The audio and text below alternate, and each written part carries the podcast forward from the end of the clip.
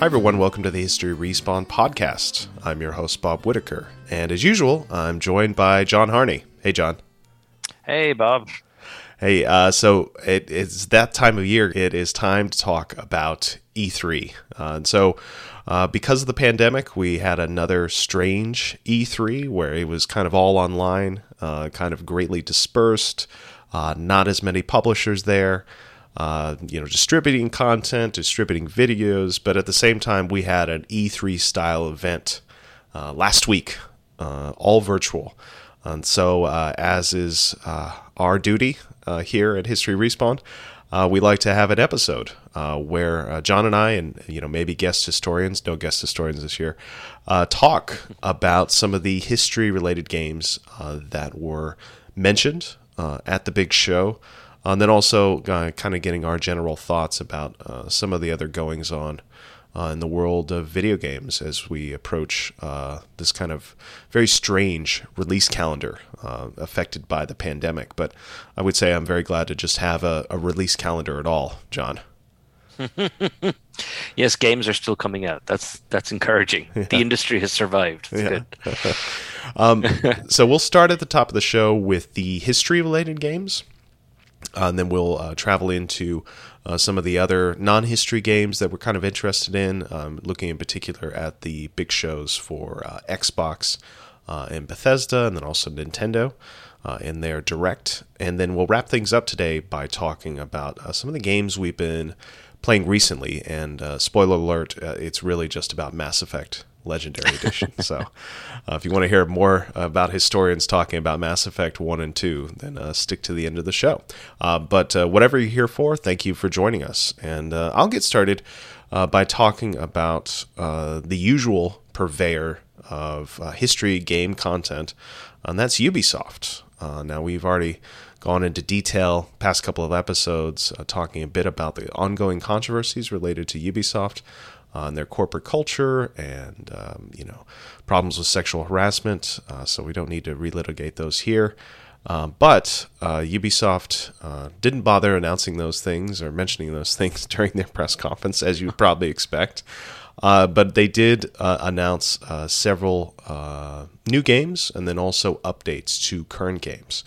And so the big one of interest to History Respawn is that they've announced a Discovery Tour mode uh, for Assassin's Creed Valhalla, which will be free to all players of the base game, base version of Valhalla, uh, sometime this fall. Uh, so, you know, I would imagine that's probably coming in uh, October uh, or November, uh, but that's just a guess. I don't have any inside information. Um, so, as you probably know, as a listener of History Respawn podcast, um, you know, Discovery Tour Mode started as an educational addition to uh, Assassin's Creed Origins, and then they did a updated version of Discovery Tour uh, for Odyssey a couple years ago, and so now this will be their third stab at this project. so, John. Uh, what do you make of this announcement of a Discovery Tour mode, and is there anything that you're looking forward to with regards to that? Well, I think it's really encouraging. I think what I like now is that it's just becoming an established thing, which mm-hmm. is great. I mean, hopefully, I'm not being too optimistic there, but you know, I, I don't feel it was that long ago. Well, really, ever since you know uh, when the first one came out, each year we each game you and I and many others would be sitting around kind of thinking, well, will they do discovery mode? I hope they do, you mm-hmm. know, and, and there's, you know, maybe somebody somewhere said they would. So, um, and then do, will they? And so Valhalla, is, is this the third discovery mode? Then? It is, yeah. Or, yeah. And I, you know, and they're, they're doing things like taking on the viewpoint of certain, you know, of, of NPCs. And I was reading something about, um, you know, uh, there seems to be a bit, little bit more structure coming, you know, further structuring coming into it in terms of structuring out, you know, doling out this kind of information stuff. So that all starts to get really, really interesting. Um, I wonder down the line if a tension will arise between, for example, you and me wanting a very, very sandboxy thing to throw students into or to jump into ourselves versus something that becomes a bit more dictated to mm-hmm. the player in terms mm-hmm. of this is the history that we that we that we um, that we adapted. This is how we see it. Um, I think that's a problem for the future. I think for now it's really encouraging, and I'm kind of I don't know if this is a 3.0 or a 1.2 or if we haven't reached 1.0 yet, but um, they're dedicating resources and time and energy to this, um, and I'm I'm just really happy to see that, and and I, I hope it continues. Yeah, and I think, um, you know, this is a bonus for us. I don't know what kind of business it does for Ubisoft, especially when they release it for free. Maybe it's just a goodwill gesture. Um, mm. You know, I'm sure it also kind of helps their marketing of future Assassin's Creed games. You know, showing, hey, look at all this research we put into it. Now we can show you. Uh, the type of work that we did on it. Now, one of the things that interested me about the trailer for this uh, Discovery Tour mode, there was just a little you know, snippet of it uh, in their general uh, look at Valhalla and new content coming next year um, was the fact that you could take on the role of an NPC uh, in this uh, Discovery Tour mode, and you could participate in some of the activities, historical activities that you're seeing uh, being um, done by NPCs throughout the game. Uh, so I think there was one one part of that trailer where it looked like you took on the role of an NPC who was uh, chopping down a tree or building a boat or something like that. So I think that kind of use of interactive features could be really useful. Um, you know, I know Discovery Tour mode is kind of focused on removing most of the difficult interaction, you know, combat and traversal. Uh, but I think there are little mini games that they could put in to kind of, uh, I don't know, get you into the mode of a historical reenactor, for instance you, well, you, there are games out there where you basically chop things and gather things and build things. I myself play many of those games, so yeah, no, I, I um, uh, yeah, it's in, it's it's intriguing. Yeah, I don't I don't see them make creating a situation where you're um, you're the Englishman minding your own business, um, you know, crafting a box or a table, and then a bunch of Vikings show up and burn the town down. But um, it'd be kind of cool if they did that. But yeah. I, I doubt they I doubt they will. No, I doubt it. Um, the other bit of news regarding Valhalla is there is a new DLC that actually is coming out later this summer, uh, and it is uh, set during the siege of Paris. Uh, so it's coming out, I believe, in August, by the end of August. Um, although their last DLC was delayed quite a bit, so we'll see if they stick to that timetable. Uh, but this siege of Paris uh, is offering up, um, you know, new armor, new weapons, uh, new play styles, new fighting styles. Uh, it's offering up, um, you know, new clothes, uh, new outfits, uh, new tattoos, new hairstyles, all the kind of things, all the trappings of modern games that you would expect.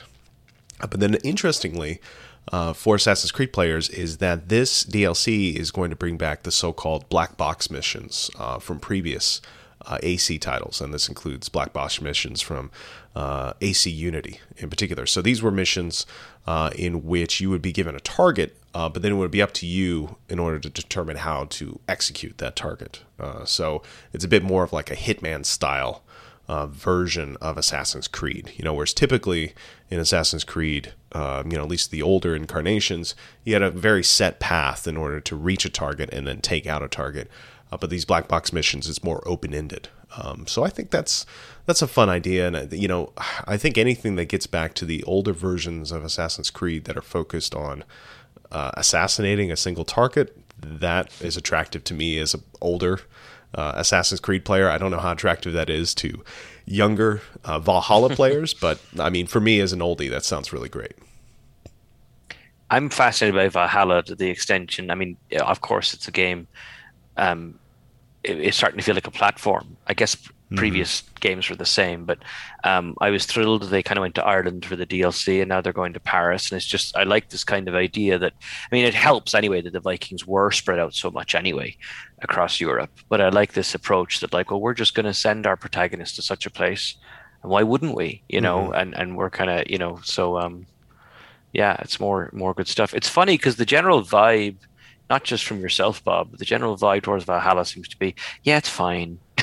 it's like a lot of people like it, but um, I, I don't think it's made the splash that uh, Odyssey kind of made, or mm-hmm. it, hasn't. It hasn't got the love that Odyssey got. I don't think it's gotten the we're, love. We're getting but, a lot of game. Yeah, but I think a lot of people bought it and are playing it, and I think a lot of that has to do with the new consoles. Um, mm. You know, I think that that's kind of a you know, I know it was a, a cross generational game, so it was on Xbox One and PlayStation 4 as well. But I think, you know, people who managed to get a, a PS5 and an Xbox Series X, um, you know, were desperate to have something to play, and that kind of scratched that itch. And I mean, for me, again, I'll just sound like a, uh, you know, tired record here, but I just I miss the days of focus on a single assassination target. I miss the days of a limited open world. I miss the days of a, you know, kind of a 16 hour game. Um, but I don't think we'll ever get back there. Uh, we'll see. But and parkour. and now it's parkour, just climbing, really. yeah, it's just climbing, and there's not any skill to it either. I mean, back in the day, you had to use different buttons, and you had to like strategically think about how you're going to climb this tower in Venice. And now it's just you know, it's just one button. It's just it's pathetic, really. Um, all right, so then the uh, last bit of news uh, from Ubisoft uh, was regarding a couple of games, uh, one of which we know quite a bit about so far, Far Cry Six. Uh, which is kind of set in a um, pseudo, uh, at least according to Ubisoft, non-political version of Cuba uh, during a revolutionary age.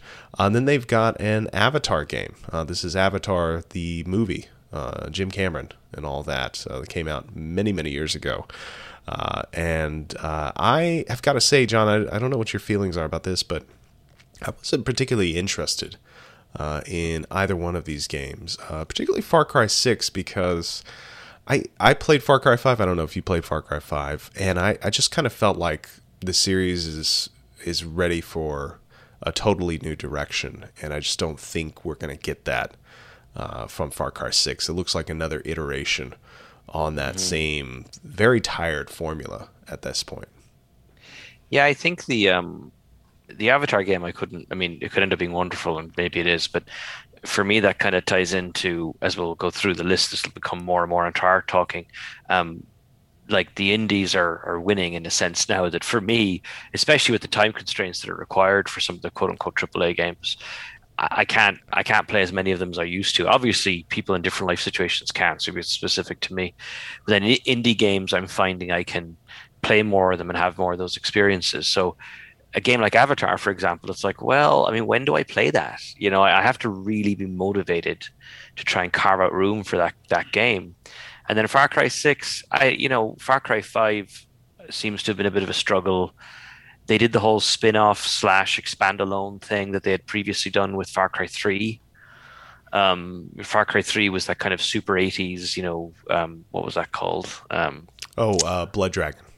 thank you, Blood Yeah. Dragon. That kind of out there, you know, fun idea. Sean, uh, was it? No, it's not Sean Bean. It's uh oh gosh, what's his name? Michael Yeah. Biehn. Michael B. Yes. Yeah. Yeah, yeah. You know, and a lot of a lot of that was great. And then so they brought out this expandable, which I never played for five, which is these two young female characters, kind of, I guess, surviving the apocalypse or something. And Far, I think the Far Cry series, part of its appeal was always it was throwing the kitchen sink at you and just giving you more ways to play than you knew what to do with. I think people are tired. Um, I will say the theme to six is still interesting to me hmm the we swear to God it's not Cuba. Obviously, it's Cuba theme, and um, and I think everybody is kind of like, you know, I think there's a lot of people out there who would give up on Far Cry Six, except that Giancarlo Esposito's in it, Yeah. and everyone loves him, Yeah. justifiably so. Um, yeah, Giancarlo so, uh, Esposito, uh, one of the most famous uh, character bad guy actors uh, in at least North America, famous Mm. for Breaking Bad, uh, The Mandalorian. Now, uh, he did a stint on a whole bunch of different shows, including Community. Um, yeah, just really, really famous actor now.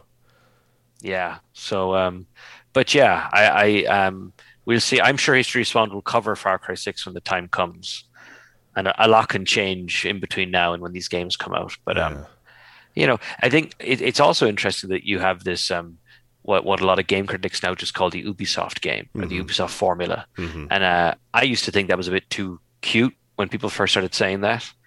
Um, but they were right. It's it's it's become a bit of an issue. They're having difficulty differentiating their products. I think. I think there is grounds for talking about Far Cry Six. I mean, we we both went to UT Austin, and you know, big push at UT Austin, at least from the graduate students there, is to reconsider the Cold War era through uh, Latin America, right? Because it's kind of Right. you've kind of done the histories of Europe, America, obviously during the Cold War. Asia got a lot of attention uh, in the early 1990s. Uh, but now I think this current generation of scholars has really done a lot of work to build out our knowledge of Latin America during the Cold War. So there's tons of guests we could have on for that kind That's of right. episode. But it's just like, what kind of game are we going to get as the basis for talking about those kind of issues? I don't know. So we could just use it to talk about Cuban history, I suppose. Um, I don't think anybody would bat an eyelash. Yeah, no, I don't think so. But um, we'll see. Part of it is we're kind of we don't know what's in the game, right? We yeah. still have no real yeah. sense. Yeah. So I, I'm looking forward to hearing more about that. All right, and then uh, moving on for Ubisoft, we've just kind of got a grab bag list here of other history titles. Uh, these are pulled from many different shows, so uh, please don't quiz me if this came from Xbox or uh, Nintendo or whoever else, Bandai, Bandai Namco. I have no idea. Um, uh, so the first one is uh, we got an announcement of the release date for Age of Empires 4, uh, which comes out on October 28th. Um, this included a new gameplay trailer, which I'm reading here. Uh, was debuted at Xbox's uh, E3 conference. Uh, and so this new trailer um, just kind of is more mood setting. Uh, you get a little bit of gameplay features. It looks like Age of Empires. It looks like the game you remember uh, from the late 90s, early 2000s. Uh, and what I thought was interesting about this trailer wasn't so much the game itself. I mean, it, it, it looks great the kind of destruction features in this real-time strategy game look really good. They blow up a, a medieval wall with a trebuchet, and it looks great. Destruction, um, but what I that was interesting was the way they presented it. They really leaned in this trailer on the historical angle. Uh, so you've got this voiceover of somebody who is Joan of Arc. Uh, we later learned at the end of the episode or at the end of the trailer, Uh, and you've got these various historical statues and archaeological sites throughout the world that are shown.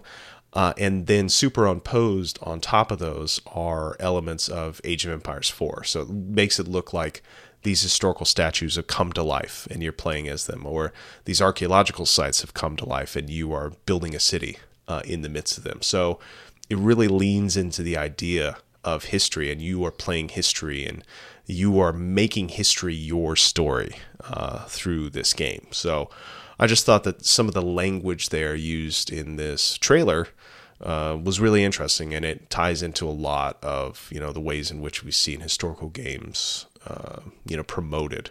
Uh, in the last mm. decade or so, so that's it's kind of you kind of know what you're going to get with Age of Empires, but uh, I just thought that the way they presented it in the trailer was was interesting.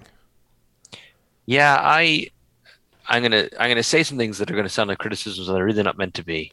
Um, Age of Empires 4, at least based on this trailer, strikes me as being in a very very difficult situation in the sense that it kind of reminds me of you know, I think Bob, you might have seen this. There's like this British TV show where they use the total, like the Total War engine from like 2004 to re, to simulate historical battles, and they get these students to come in and they they lead a team to try and defeat each other. I forget, like, like battle commanders. Yeah, that sounds right. Yeah, yeah, and it's people could YouTube it. It's it's kind of hilarious, um, and kind of great also. And Age of Empires reminds me of that. It remind it reminds me of when I briefly uh, in another life was playing tabletop um, war games. Um, the Flames of War guys in the back room, the old guys play who that's me now, right? I'm the old guy now. Mm-hmm. But the mm-hmm. old guys playing the World War II stuff, it just, you know, quote unquote history buff game is kind of how it yeah. feels to me. Armchair, and, um, armchair historian. Yeah. yeah. and I don't, I don't, I don't necessarily mean that as a bad thing because I think we're kind of at a point where the market can totally sustain that. And if you're the person, if you're a part of the team who is uh, making Age of Empires 4, um, the audience out there for that game really doesn't want you to like reinvent the wheel. like that's not what they want you to do. Um, but we end. I, I got a strong, you know, remaster vibe from that mm, trailer, even yeah. though it's a real sequel. Um, and then the other thing that's interesting, you know, Jeremiah McCall, you know, who we talked to a lot. Uh, he's an educator in the in the game space. Um, he's on Twitter. He's been quite active on Twitter recently. If people at home use Twitter, he's gaming at gaming the past, and every now in most mornings the last week or two, he's kind of been throwing questions out. And this morning, he kind of was just, "Hey, people who do game stuff, what what's on your mind?" And I replied to him and said, "Well, I." I, I don't know. I don't know that I ever thought there was a line really, but where is the line between quote unquote history games and non history games? Mm-hmm. You know, like like like when is a game a history game? So like I'm I I played a bit of Wildermyth yesterday, and I was like, maybe it is History Respawn, maybe I won't. I don't know. I can't. You know, uh, am I getting too ridiculous now? Um, but Age of Empires Four is does not have that problem.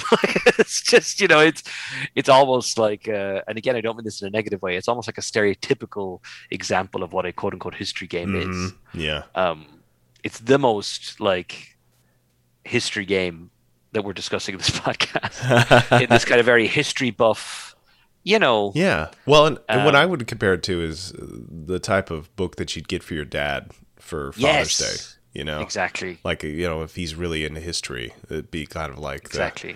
the book you'd get at Barnes Noble or local bookstore as like, ah, this is the tome, the new history tome that's very popular, the biography of Benjamin Franklin, you know, or something Right. like that, or you know, uh, uh, a new uh, narrative history book about Waterloo. Um, and so, yeah, I think he kind of fits into that. But you know, I I love those games at the same Right. time, and so. And I think that they're really interesting because they kind of show that mass market appeal uh, for history in a way that I think something a little bit more esoteric, you know, like some of these indie games that we're going to talk about, don't immediately kind of, uh, you know, rise to that level. Um, so yeah, Right, and like you know, and you and I get like knee deep into this stuff, and I'm like, ooh, you know, I I figured out how I can do, you know, um, how Mass Effect can be on the History Respawn video next Mhm, week or something, yeah. you know, but like to like you know, garden variety, what is a history game? This is it, and like if Age of Empires four decided, oh, guess what, we've we've incorporated a Crusader Kings two style personality system, you and me and every other Age of Empires fan would be like, why did why would you do that? So like I'm kind of you know, I, I'm criticizing them. Well, I'm not criticizing them, but like, it would be unfair, I think, to criticize them for doing something which their their fan base just wouldn't want Yeah. them to do. yeah, you're totally right. You know? And I think about that a lot. Uh, we're in the midst of Civs 101 right now, and you know, heaping a lot of criticism, I think, uh, on the Civilization series. But at the same time, it's like, oh well, if you actually change these things, I don't know if I'd really like the game anymore. So, you know, Right, it's exactly. it's really it's an impossible problem, and I'm sure developers have to put up with that all the damn time.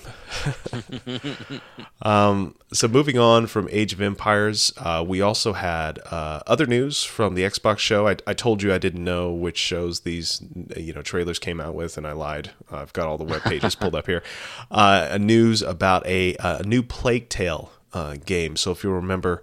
Uh, several years back, we had a, a game called A Plague Tale Innocence. Now we're getting a sequel called A Plague Tale Requiem. Uh, and if you don't know, this is a game that uh, follows a duo uh, in, uh, I think, medieval France, uh, and they are dealing with swarms of rats. And uh, I, you know, I never got a chance to play a Plague Tale Innocence, and now there's a sequel coming out, and I feel very awkward because I feel like this is a game that we should have covered in History Respawn, and we just didn't. And uh, I blame myself, honestly. But I know that a lot of people out in, um, you know, the historical game study space have talked about a Plague Tale Innocence. You know, many people interested in uh, depiction of the medieval world uh, in games, and so this is a very big title that came out uh, several years ago along that lines. It's a game that's on Game Pass right now. Uh, so really, there's no excuse. So I just uh, bringing up a Plague Tale Requiem mainly as a reminder to myself to play a Plague Tale Innocence. Um, I, I I'm in the exact same boat. I'm ashamed to say, this largely motivates me to finally go and play the first one. yeah, Um, I think I think those game I say those games now. There's a sequel coming. I think are intriguing to me, and they seem very lived in in that historical space, or, or at least what the design, what the developers imagine that space to be. I think that's kind of interesting because going back to the Age of Empires 4 discussion, a lot of games have the you know have the here's a here's a cutscene or here here's something that is kind of making the subtext textual just for a few minutes, just so you know that this is 1772 or something. And those games seem feel very lived in from what I've seen and watched streams and stuff. So yeah, that's, they look that's- that's beautiful. interesting. Um, I just, yeah. Oh. I need to actually play them. Um, then another game here. Uh, this one I actually have no idea uh, which conference this came out of, but uh, we have news of a new Sam Barlow game. Uh, and if you don't know, Sam Barlow uh, is the uh, developer who created Telling Lies and Her Story, a couple of narratively focused indie games that have gotten a lot of acclaim on the past five years or so. And he's got a new game coming out, which seems to have a historical slant to it. We don't know much other than the teaser trailer uh, we got during E3, uh, but it's called Immortality. And uh, this game is supposed to follow a Hollywood actress, uh, Marissa Marcel, uh, who released a series of, uh, well, actually, was in uh, series of films. Uh, it looks like the dates are in the maybe 50s and 60s. I'm not sure, just based on the uh, the posters of these films that are provided in the trailer. Uh, and these were unreleased films, and so there's some sort of uh, disappearance, mystery surrounding this actress, and I'm sure you're going to be put to the task of trying to figure out what happened to her. and it's supposed to be a story that takes place across decades. Uh, so I, you know, I I don't know a lot about it. Yeah, I've been looking up articles about this game.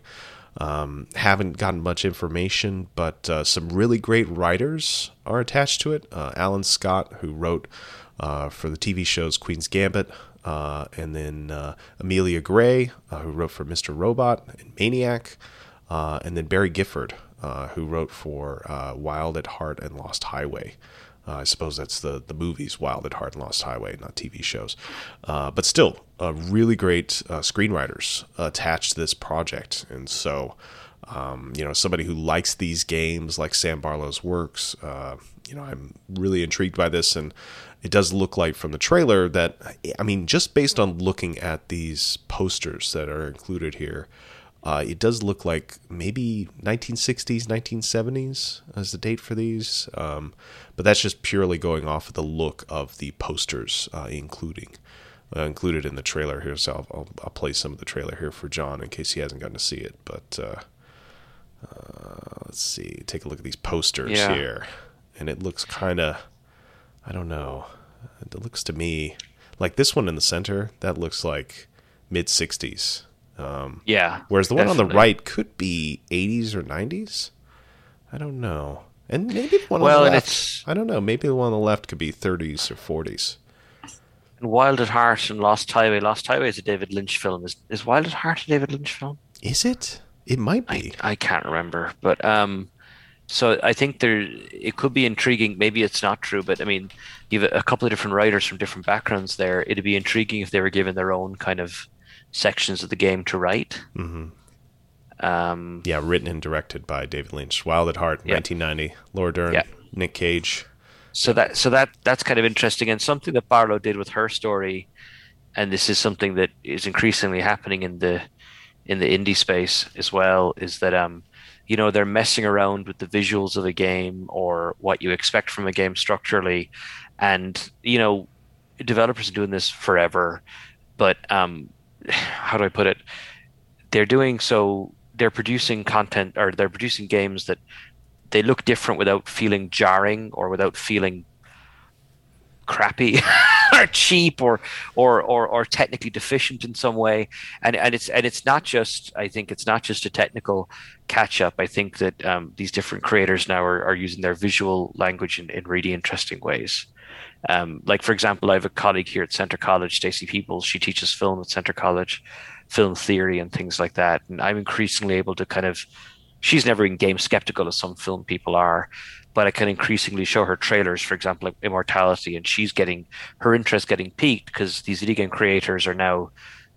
Not, I was going to say dabbling, but that's wrong. Are engaging in a lot of this kind of lang- visual language and, and experimentation and stuff that the filmmakers have, have been engaging in. Mm-hmm. So which is which is I think is just really really interesting. So yeah, I, I you know yeah I can't wait to see what comes out of this. Yeah, yeah. So we'll see. Uh, I'm curious. Uh, it looks great. So we'll see what happens. Uh, the next one I wanted to bring up uh, is uh, House of Ashes, uh, which comes from Supermassive Games. and if you recognize Supermassive, it's probably associated with the Dark Pictures anthology. These are the creators of the famous PlayStation 4 game Until Dawn, which is kind of a interactive horror game uh, that I really, really enjoyed. Um, you should really play Until Dawn if you're interested in B movie horror at all. Um, and actually, Until Dawn features uh, Rami Malek, uh, who now has a Best Actor award uh, from the Academy Awards. So he has an Oscar. So that's very strange.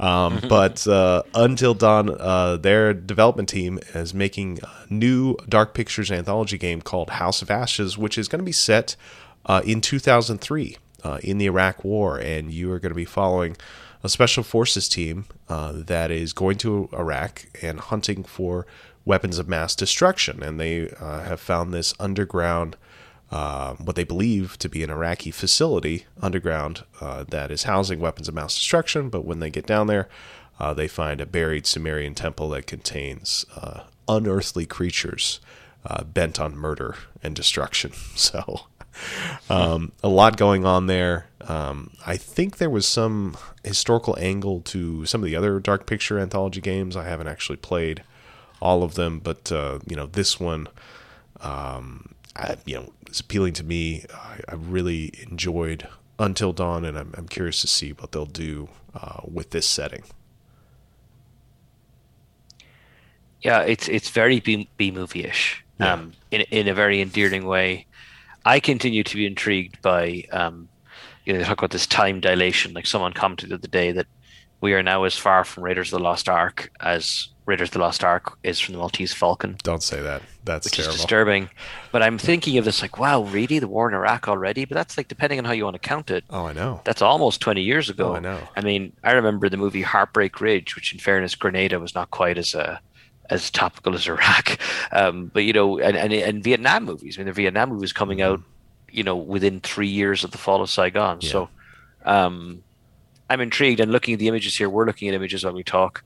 Listeners, um, you can go to the Steam page somewhere else to see these different kind of still images. I'm kind of intrigued how they choose to mix.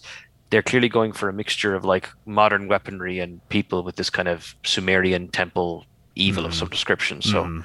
I, I hope they pull it off. Yeah, yeah, this is a very well established, well worn, um, you know, horror movie trope of well equipped modern soldiers getting caught up uh, in an ancient right. temple mystery type of thing. I feel like I've seen this movie about a, a zillion times, and I'll probably watch a zillion more uh, before and then, and then, you'll and then you'll play this game. And That's I'll kind of you know definitely play this game. I know you sure. think you you think your technology and civilization can save you from the ancient evil, but it cannot. That's uh, that's, exactly that's, that's what's going on. That's hundred percent right.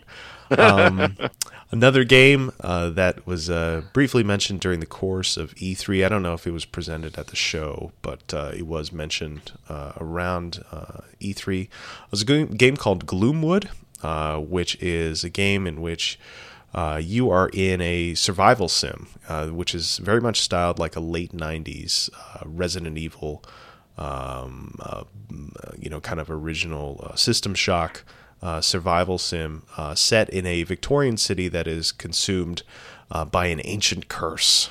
Uh, and so we're again looking at some of the images here from Gloomwood on Steam page, and you can see it's very heavy in atmosphere, uh, but then also the aesthetic, uh, you know, the kind of look of the game is very much mid to late 90s. you know, you look at this game, it looks very much like Thief.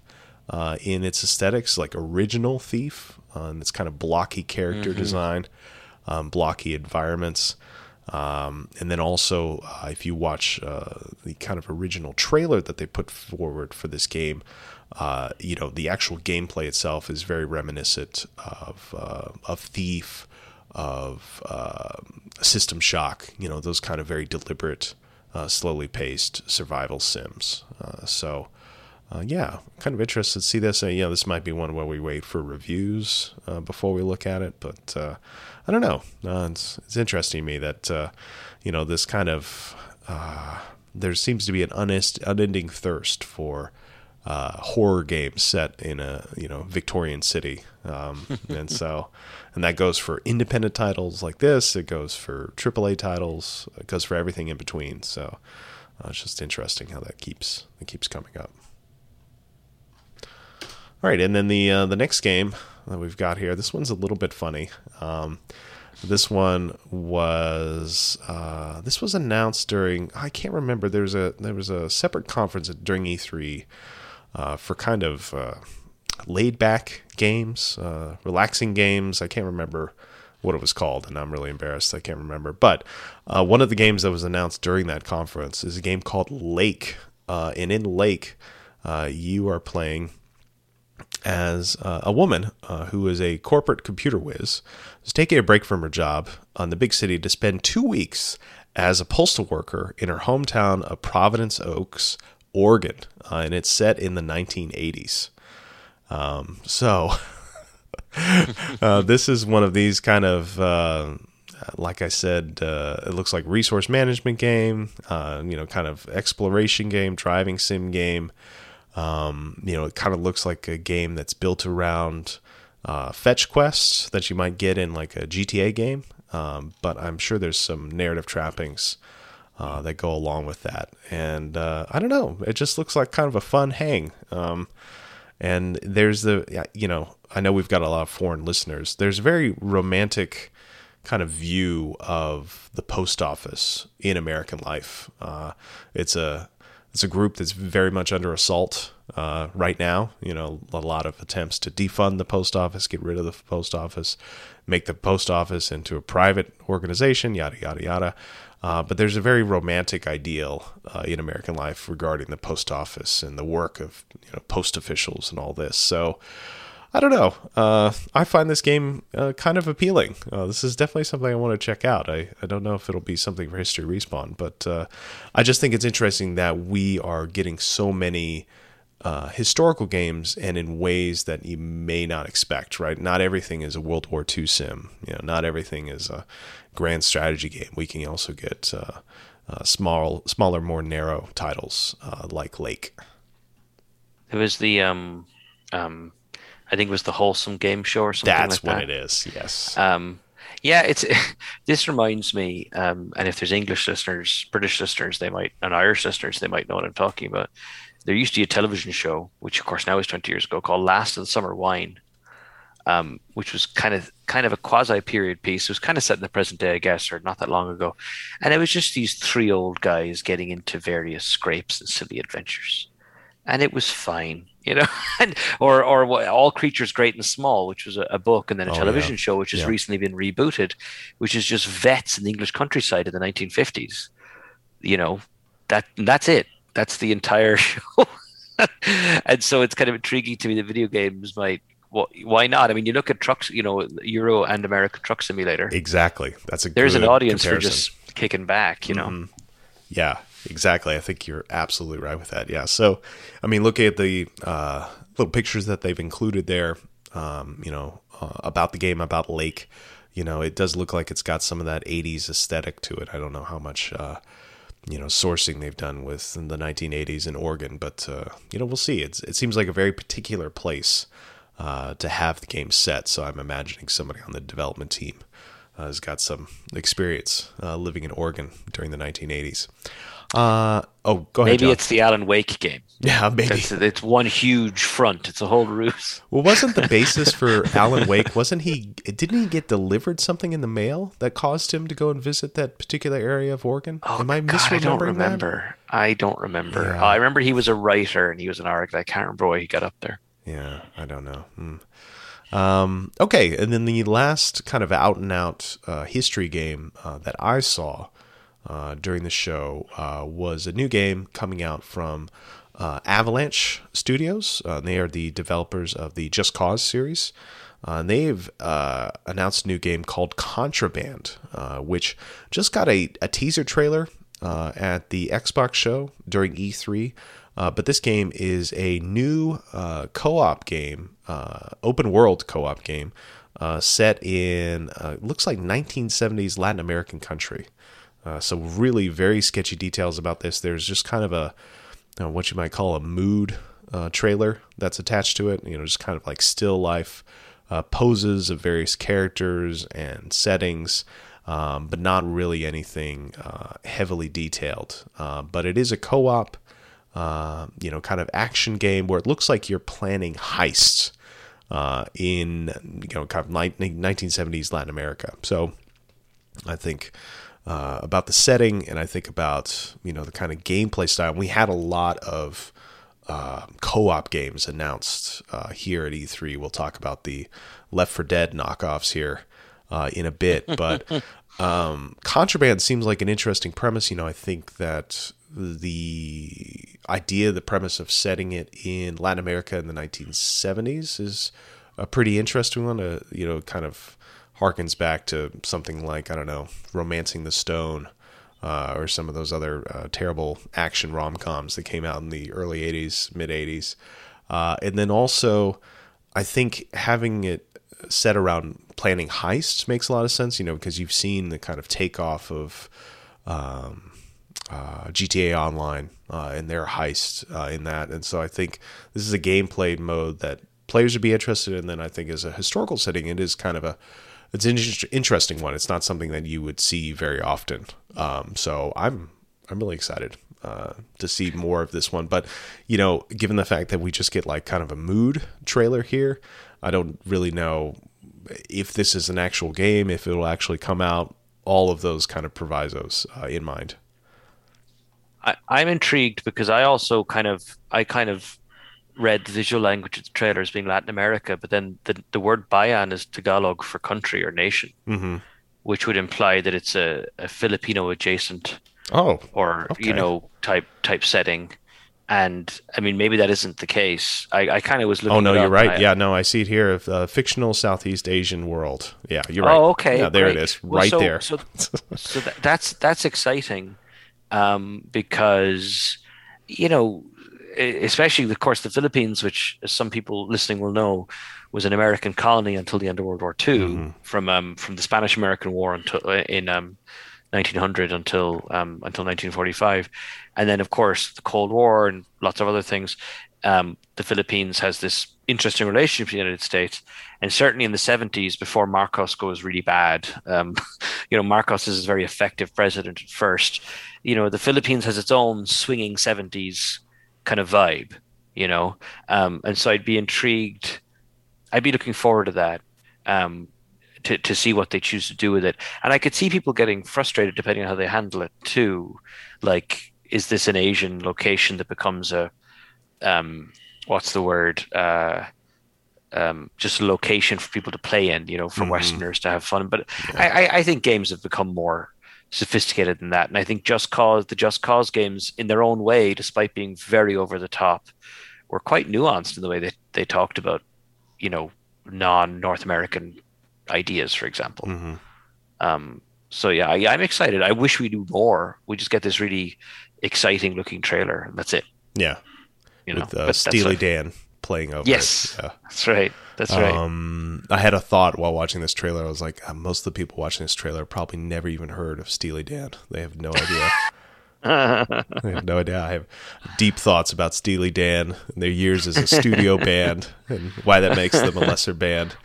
Um, yeah, so interesting stuff though. But uh, yeah, thanks for pointing that out. And it's right here in this uh, uh, Eurogamer article. It says fictional Southeast Asia world. Well, you know, even though it's not Latin America, I mean, that's another setting that uh, you would maybe not expect for uh, a historical setting. So I think that's good. You know, any kind of diversity with these kind of history games, I think is uh, attractive. It's appealing.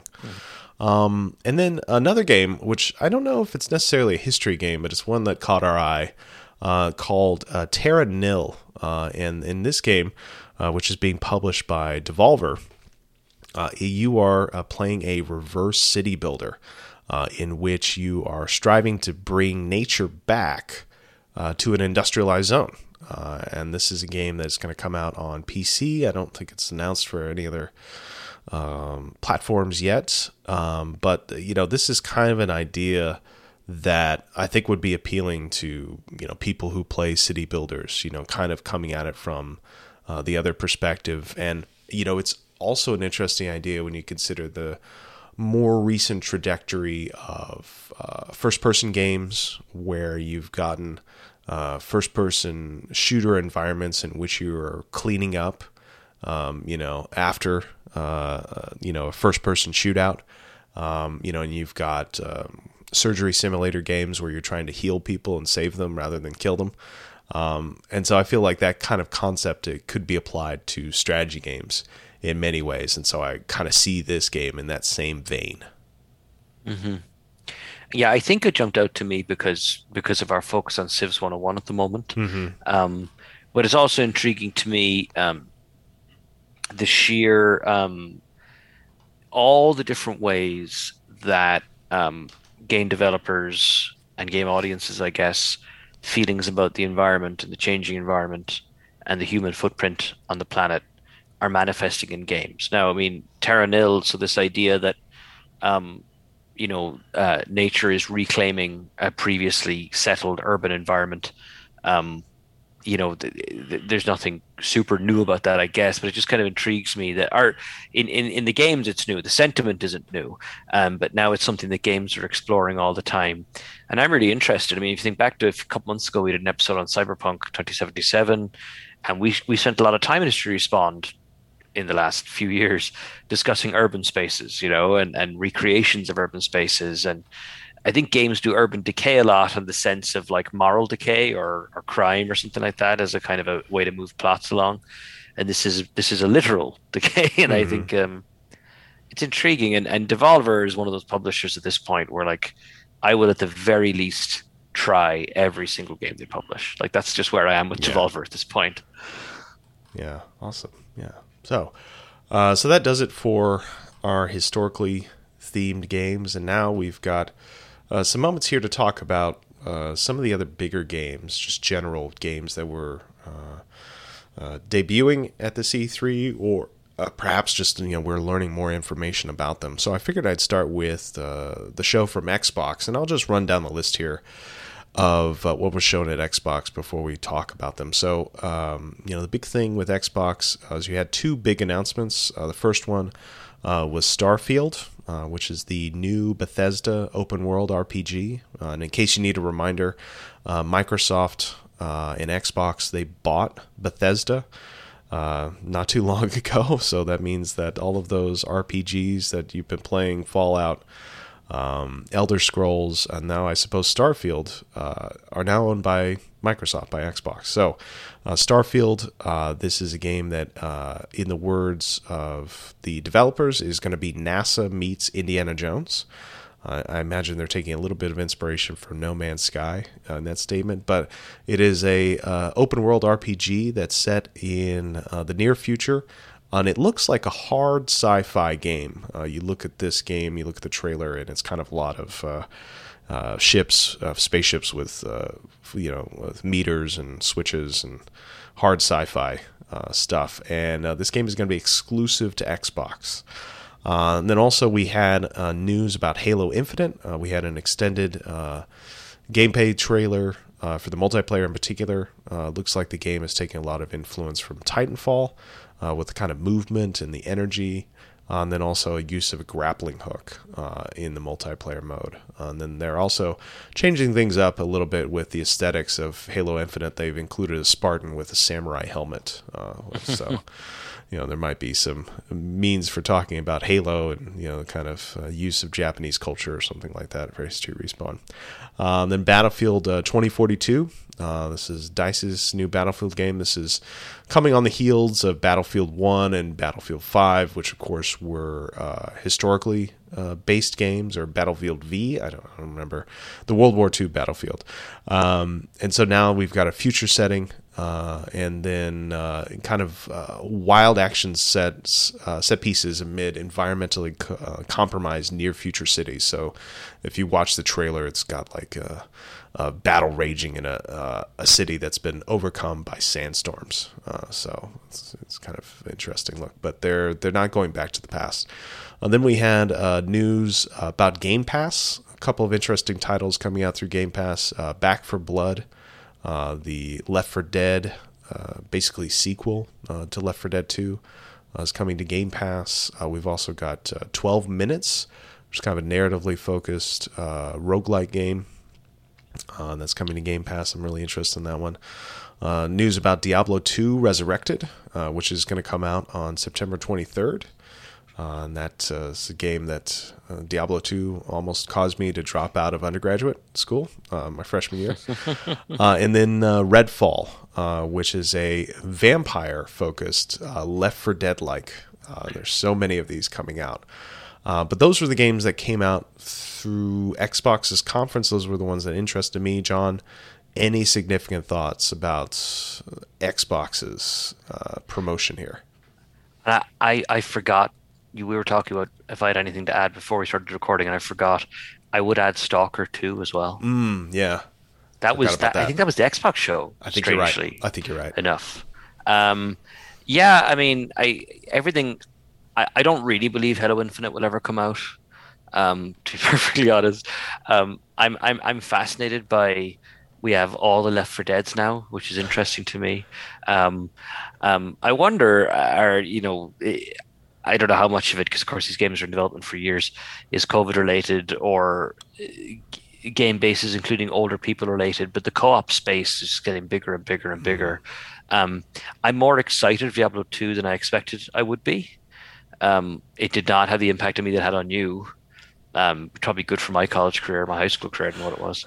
Um, but I'm super excited about that. And um, yeah, Starfield. I don't know. I, I think I, I think I'm engaging in this like self defense mechanism with Starfield, mm. where I'm just choosing not to have any feelings about it mm-hmm. whatsoever, because it's kind of exactly what I want. You know, it's, it's like an R, it's an RPG um, in this kind of hard sci-fi. You know, Yaphet Kotto is a working class guy trying to make a living in space type vibe but with a mech. Um, I'm a little bit confused as some of the press coming out after the trailer came out, where you know, the NASA meets Indiana Jones. This is going to be like Han Solo. It's like, okay, I'm not, I don't know how all that comes together. Yeah. Um, but uh, but it's exciting, and also, you know, um, I, I Alex Navarro on the Nextlander cast is where he works now.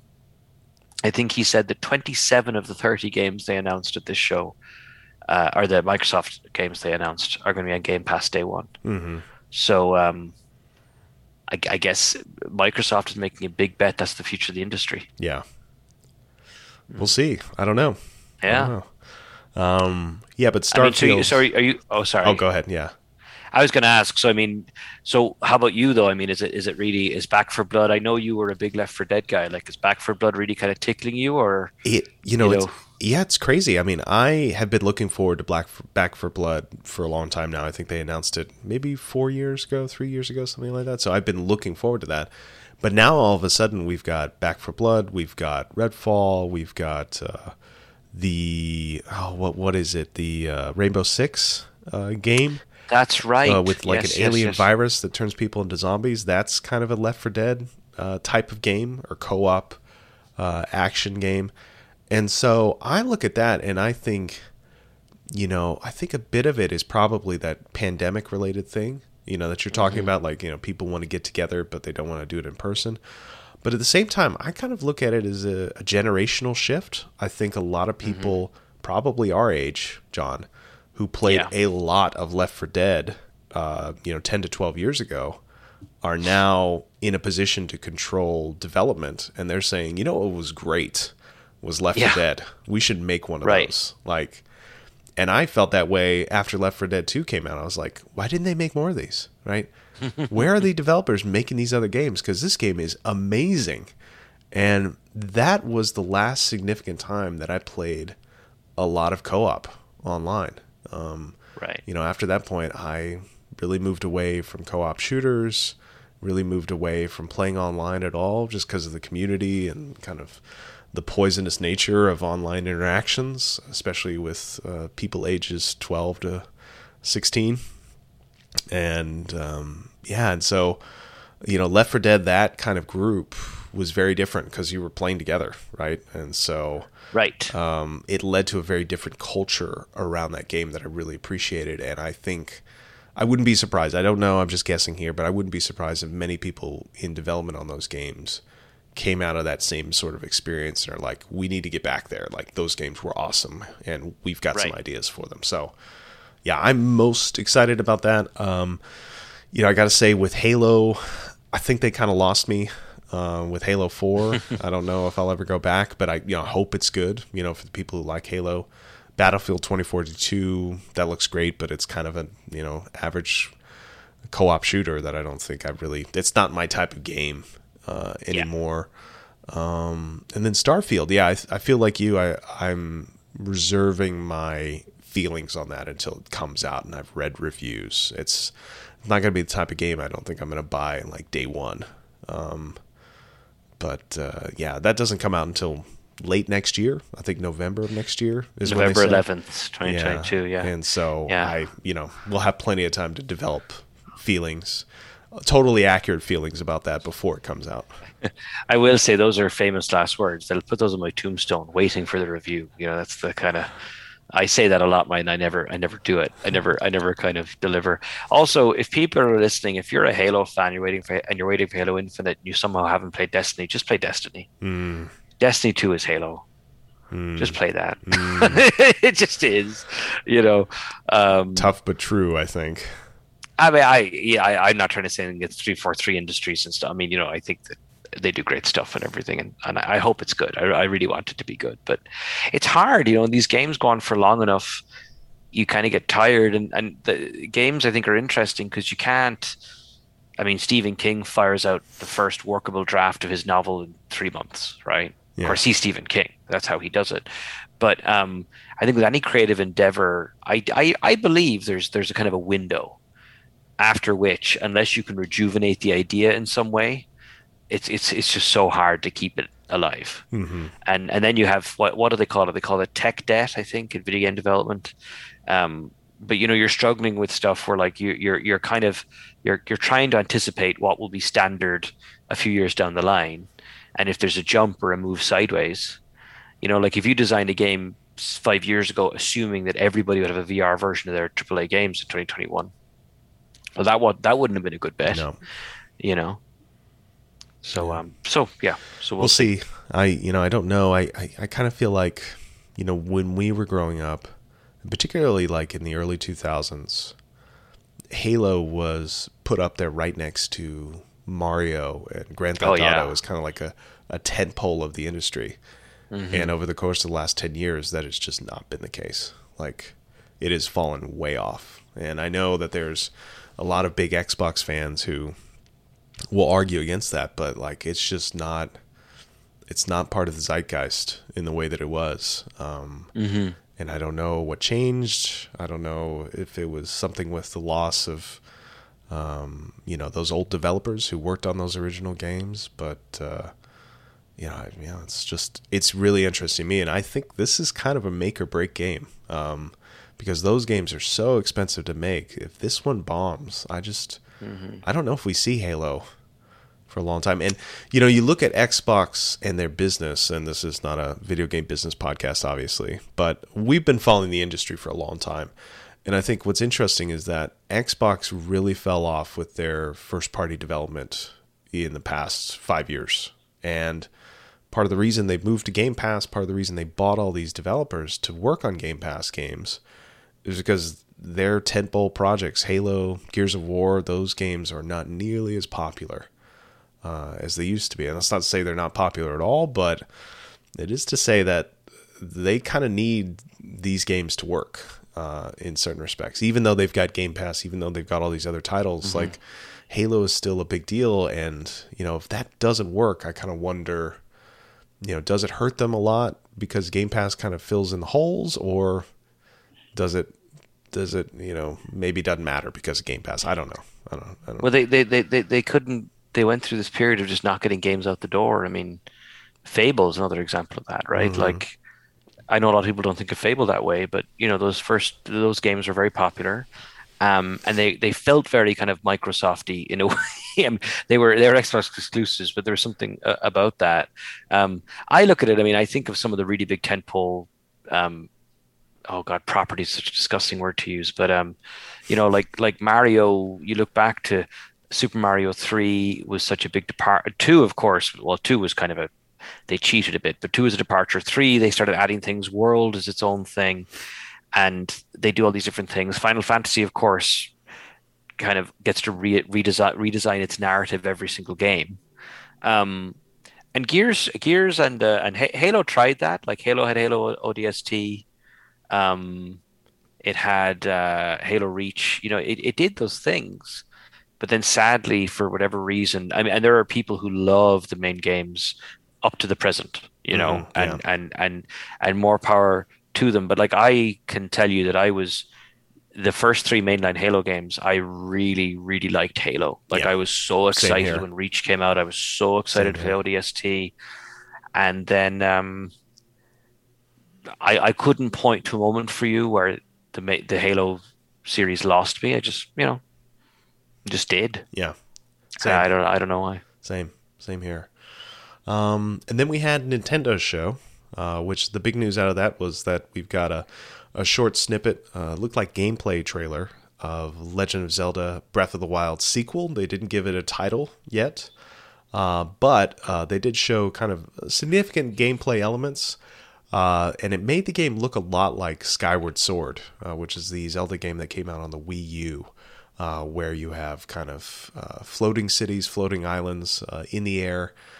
you've got kind of skydiving going on with Link traveling between these different islands, these different areas. Um, and so, yeah, I, I think that got a lot of attention. And then we also had an announcement of Metroid Dread. Uh, so we've been waiting, I think, as a, a video game public, we've been waiting for a very long time for a new Metroid game. Uh, and here we've got one, and it is going to be a 2D Switch game. Uh, and it looks like there are some first person elements, uh, but uh, Metroid Dread, 2D uh, focus. Uh, and it, it, was briefly mentioned as Metroid 5 uh, in the trailer, mm-hmm. uh, but they're kind of dismissing that as, you know, uh, we did this because there's a fan base that really cares about these things, but really it doesn't matter. um, but yeah, so those were the two kind of big announcements coming out of uh, Nintendo uh, for E3. they also had a weird kind of comment about it being um, the end of the Metroid storyline. There'll be Metroid mm, anymore yes, after this yes, game. Yes, yeah, and it's just yeah. kind of, I'm like, okay, guys. Um, I'm excited about Metroid Dread. I'm very excited. You know, they had I've only, I played one of the GBA Metroid games, and that passed on a little bit into the DS level. But um, a good 2D Metroid game is a very very good video game. Yeah. Um. So I and I'm assuming from the trailer and from the title Dread, it seems that you'll be running away from a very powerful enemy for a lot of that game. Yeah. Um, I don't always like those games because they make me anxious. but um, uh, but I'm I'm quite hopeful. And then and then you know Breath of the Wild two, whatever ends up getting called, um, just you know remove durability and weapons, guys. That's that's it. That's I'm. They yeah. should also just remake all the Wii U games because like nobody had any, and almost nobody bought nobody a Wii had U. a Wii U. Yeah. So just like they're remaking a Sonic uh, Wii U game, mm-hmm. Sonic Colors, I think, or something. Mm-hmm. Yep. So, so that's what they should do is they should do this new game, but also just do Skyward Sword for the Switch. People will buy it. I saw people. I saw people online balking at Sonic Colors, and I'm like, you know, nobody had a Wii U. Like nobody. like yeah, you were exactly. among, you know, the, these are you know, game critics that I follow, and it's like, you know, nobody but you had a Wii U. Like the first time I even saw a Wii U in public was at PAX in 2015. Like that was the first time wow. I ever seen one in public, and I played it. I played uh, what was it, New Super Mario Brothers or something. I, I played Super Mario Brothers U or something like that, and I just played it not because I was really interested in that game, but because you know it's just like I just need to see what this is like because uh-huh. I've never seen one, uh, and so yeah, I mean, so yeah, I, I totally agree with you. I mean, I just say go ahead and just bring them all out. You know, why not? Let's do it. Yeah. Um, a couple other things. Uh, first thing, I think this was actually at Nintendo's, or did Square have their own show? I think maybe Square had their own show. Uh, but we had news yeah. about a, uh, a release uh, from Square of uh, called Final Fantasy Retro. Uh, in this game, it's going to come to PC and it's going to collect Final Fantasies one through six in one package, and it looks like it'll be. one of these kind of upres pixel perfect versions of those original Final Fantasy games. And yeah, I think this is kind of a interesting. You know, we've kind of had ongoing discussions here on History Respawn about games preservation, and mm-hmm. you know, I think uh, these Final Fantasy games, hey, they have come out uh, in different emulated forms. Uh, but most of the emulations are based on the, I think, the phone versions, the iOS versions mm-hmm. of those games, and they're not great ports. And so to see them kind of putting more time into developing, you know, truly HD updated versions of these games, I think is worthwhile.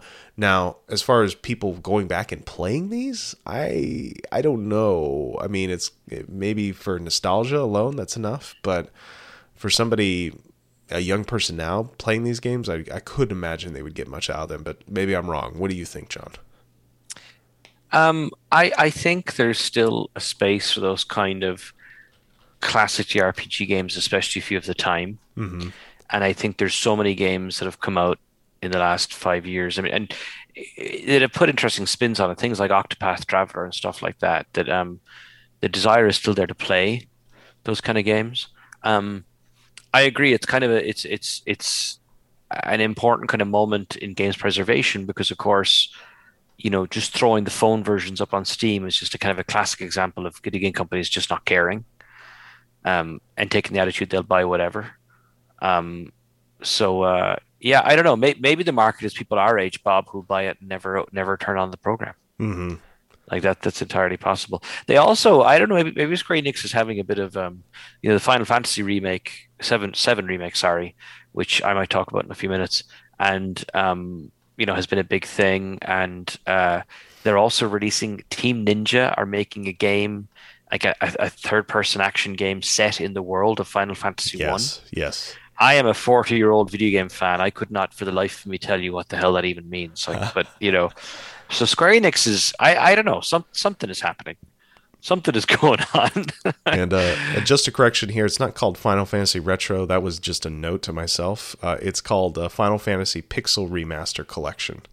Uh, so apologies for that. Uh, sorry, Square. Uh, but yeah, I'm looking over a news article here from IGN about it, and yeah, I just I don't know who this is for. Um, is my kind of question, but you know, like you said, the Final Fantasy VII remaster has been a huge hit, but you know that's like a brand new game, honestly, uh, from what I've heard. And so this is kind of just a remaster of really, really, really old content. Like this is old for me, and I'm old, right? And so, Right. um, like this would be like somebody coming back and like, let's do a remaster of Duck Hunt. Um, Right. You know, it's like I don't know. I just I really I really wonder. Uh, but you know, like you said, John, like there's there's been a market for these kind of games, and particularly for uh, JRPG games. Those games have a very very loyal fan base. So what do I know? and I'll say about, um, I'll just, I'll, I'll bring it in really quickly. I, I played Final Fantasy VII Remake, but I, I literally played tonight before we started recording. I played the first like 20 minutes and, um, you know, I had heard on podcasts and I had read people and I'd watched people on videos talking about how the remake kind of evokes the original game while being its own thing. Um, I yeah, nobody's doing it justice, and not for lack of trying. It's it's astonishing.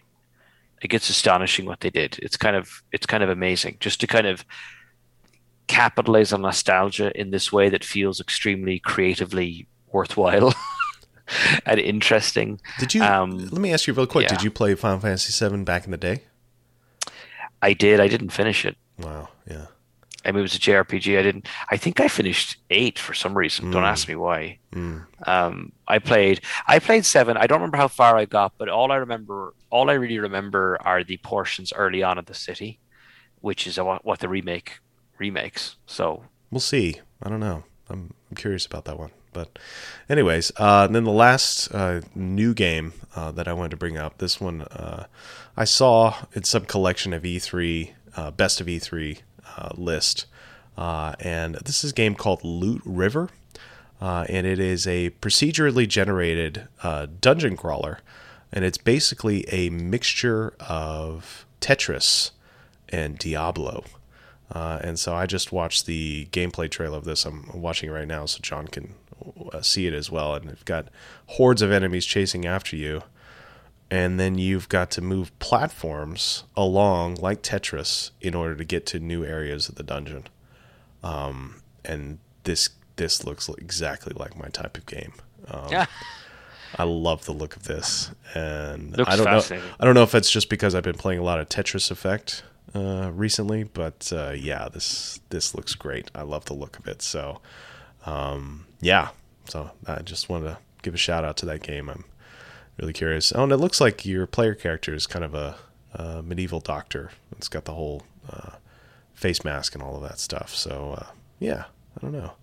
This will be fun. yeah. We, we we we didn't mention the game with the best name all weekend, which was Wizard with a Gun, which is the best named game. I, I have not I I've not heard of that game. Oh yeah, well, you're a wizard with a gun. It's a top-down. It's a top-down shooter. Loot River looks gorgeous. So Bob and I are watching it here as we're chatting, and well worth looking up to have a look at it. You know, I I, I, I was I mentioned Wildermyth earlier. I've a little, little bit of Wildermyth, which which which came out of early access this week. Um, and it makes me think of Book of Demons, and there's just so many games now by really astonishing creative people who are like, what if we take something that ostensibly seems like a rehash of one of the three oldest ideas of video games and we'll just throw a new mechanic into it mm-hmm. or we'll it's actually a different game or or whatever the case might be and i i'm I'm just I'm astonished by by the creativity of these people. This is, this is just fantastic stuff, you know. Mm-hmm. So Loot River looks great. You know, Book of Demons is worth a look if people are listening. Wildermyth is worth a look. All these games that are like we'll take something that looks like a bog standard recreation of an old idea, but it's there's a lot more going on there. I love this wizard with a gun. I'm just watching the trailer now. It's like Final Fantasy wizards shooting yes old style like early modern handguns. So this is this is wonderful. Great name too.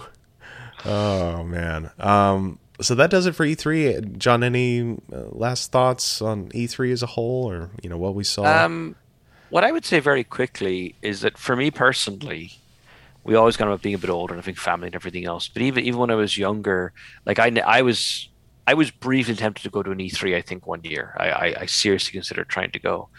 Um, I'm I just usually just watch videos or or even if I have the time, video streams or like you know memories of four hour podcasts of Jeff Gerstmann and a bunch of guys from Giant Bomb getting drunk in a room with some game developers.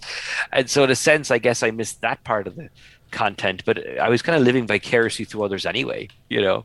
Um, so I'm okay. And of course, as as many people listening already know, the E3 idea was struggling anyway. Like, mm-hmm. they, you know, all these companies are trying to figure out how do we have our own event, but still benefit from all our events being cottoned together. And what they have now seems to be working. Yeah. Um, I kind of so, wonder yeah. if they if they ever go back to an in person event. I just don't. I don't know I, who's I, that. Who's, I, who's that for? Really, I don't know. Well, I think all, all the all the all the successful developers have discovered that they don't need it. Yeah. And um, Sony doesn't even go, you know. Yeah, uh, you, and then Nintendo you, you, usually just does the Nintendo Direct, which is streaming anyways. So right, yeah. you you worry a little bit about how smaller games and smaller companies would be elevated, but at the moment that seems to be happening. I know that you know Steam is a wasteland that has an insane amount of games on its um, release calendar at any given time, but um, but a lot of games are being foregrounded. So so so I'm not sure if that's I'm, I'm not sure why that's happening. I'm glad it's happening. Mm-hmm. But that would have been my biggest concern about E3 dying is like, well, was was that an avenue for smaller games to get in front of people? But as long as that that problem is being addressed, I don't really care about E3. Mm-hmm. As long as nobody loses their job or anything like that. Yeah. Like, you know. Yeah. I mean, who needs it? Yeah, I know. Well, yeah, I feel the same way. Uh, but yeah, that comes like you said with coming from somebody who's never been uh, to E3. So you know, yeah, yeah. What do I know? Uh, so now uh, we're going to wrap things up by talking a little bit about uh, the games we've been playing recently. And uh, as for myself, I've been playing uh, pretty much just Mass Effect Legendary Edition. I finished up Mass Effect One. I'd say the last week or a couple weeks ago. I think I'd mentioned that on our most recent podcast, or I was in the midst of it. Uh, and now I'm just about done with Mass Effect 2. I just got the, uh, uh, what is it, the uh, Reaper IFF. Uh, so I'm about to go through the Omega 4 relay, all of that good stuff. So getting to the very end of that. And I've really enjoyed it so far. It's been really great, I think, going back to those games, like I said last time, and kind of re experiencing the story anew because there were so many elements of it that I'd forgotten. Um, mm-hmm. And you know, really surprising elements that I'd forgotten, like how much Reaper information there was in the first game. Um, and playing Mass Effect 2, I think out of the Legendary Edition games, I was most interested to go back to Mass Effect 1, Mass Effect 3, because I had only played Mass Effect 1 uh, one time. Uh, you know, maybe a couple years after it came out, I think I borrowed John's copy of the game and played through it and didn't go through much of the side content at all. Um, and then Mass Effect 2, uh, I played probably six times, uh, both on Xbox 360 and on PS3. Um, and then Mass Effect 3, I only played through one time. So, you know, for Mass Effect 1, Mass Effect 3, it's kind of like, oh, I totally forgot a lot of this. Mass Effect 2, it's kind of like, it's like rereading a novel for the 18th time, you know? Uh, so most of the story beats I remember. I think a few things that popped up to me, and John, I know you just started Mass Effect 2 on Legendary Edition. It surprised me so far with Mass Effect 2 how much less involved the story was than I remembered. Uh, there's a pretty quick progression in Mass Effect 2 from collecting your group of allies to getting into their loyalty missions. And there's not a mm. whole lot of setup for those loyalty missions. Um, um, but uh, even with a kind of narrative issue that I kind of have now that I'm older, uh, I think the game is still great. It's got great music, uh, combat's still fantastic, uh, and lens flare. I mean, Mass Effect 2 is basically the game that invented lens flare. There's a moment I took a picture of it uh, from uh, my PS5 um, where you go into the uh, collector ship, the derelict uh, collector ship, and uh, there's just this bright lens flare at the end of the ship that just is like constantly in your face the whole side. And with this legendary remastered edition it's like it's as bright as the sun. Like i felt like i needed sunglasses in order to play the game. So it just brought back a lot of memories. And uh, but i would say I, i've been most interested so far in replaying mass effect 1 and i'm more interested now in getting to mass effect 3 now that i've gone through mass effect 2 mm-hmm. for the seventh time. So uh, but John, what do you what do you make of Mass Effect so far? Um, I played a lot of two as well, but I I'm blessed now. I see it as a blessing with a hilariously bad memory with this stuff. I guess that I, I pushed it out when I learned more about the 30 Years War that summer for class that I had to teach or something like that. There's only so much space in my brain, I think. Um, I'm excited for three because I never cared about the ending. I never found the Mass Effect 3 ending to be controversial. I didn't see an issue with that. That that was a weird moment I think in video games culture history.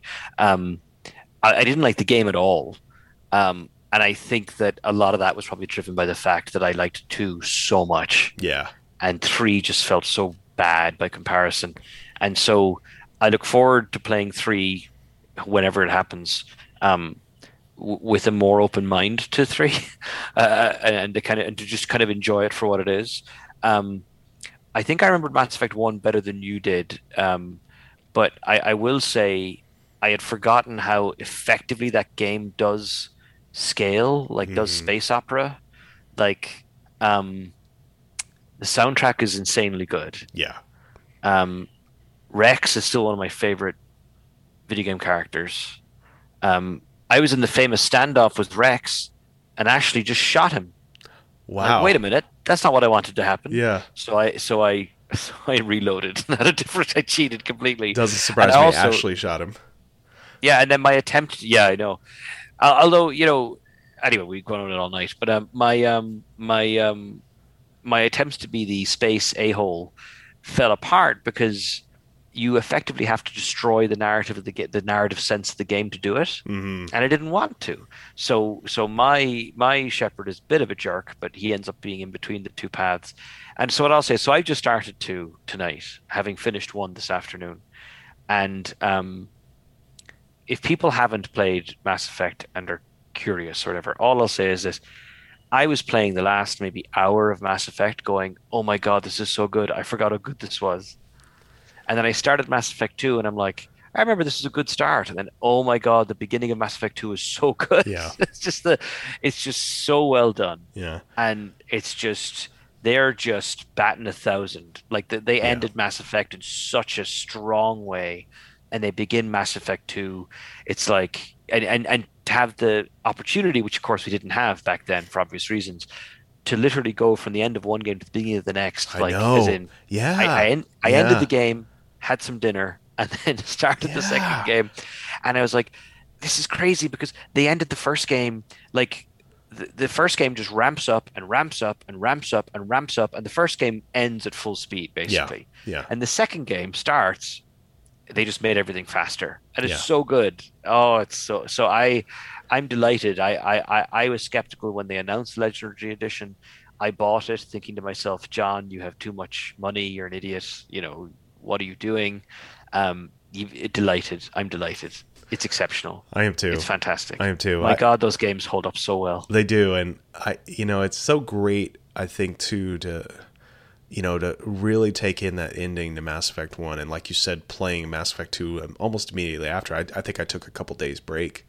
But you really get a sense of the continuity there and how strong the writing is. And, yes. you know, the last two hours of Mass Effect 1 are just phenomenal. Like, just really good video game storytelling.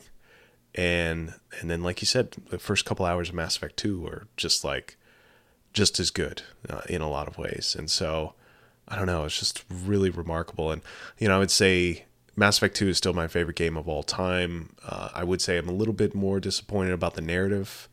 Now I feel like there needs to be more connective tissue there, but it's still just like it's still my favorite game. Like I'm just I'm being nitpicky now. You know, it's like it's like James Joyce scholars or something like that. You know? um, like yeah, it's But it- yeah, oh, it's sorry. just it's it's great. It's been great to go back. Yeah, go ahead. and and you know it, it's not time just yet you know but um, i think in in a relatively near future when you're starting to think about the history of the medium in the in the creative space as opposed to the technical space Mhm. um so you know I- suspect i'll feel the same way about two in terms of narrative because in two they're trying to do something they make a big shift in the gameplay right they make it much more immediate they make the gunplay much better and and they're doing things with the mechanics of the game that then affect the narrative of the game Mhm. but I think we look back as well, the quality of the story, the quality of the characters, the there had been very talented and very successful voice actors in games before this. But I, I think that a lot of fans became attached to Shepard, particularly Jennifer Hale's Shepard, in a way you hadn't quite seen as much of uh, before. I, I, I don't know, like seeing seeing this Legend Edition come out and be so successful.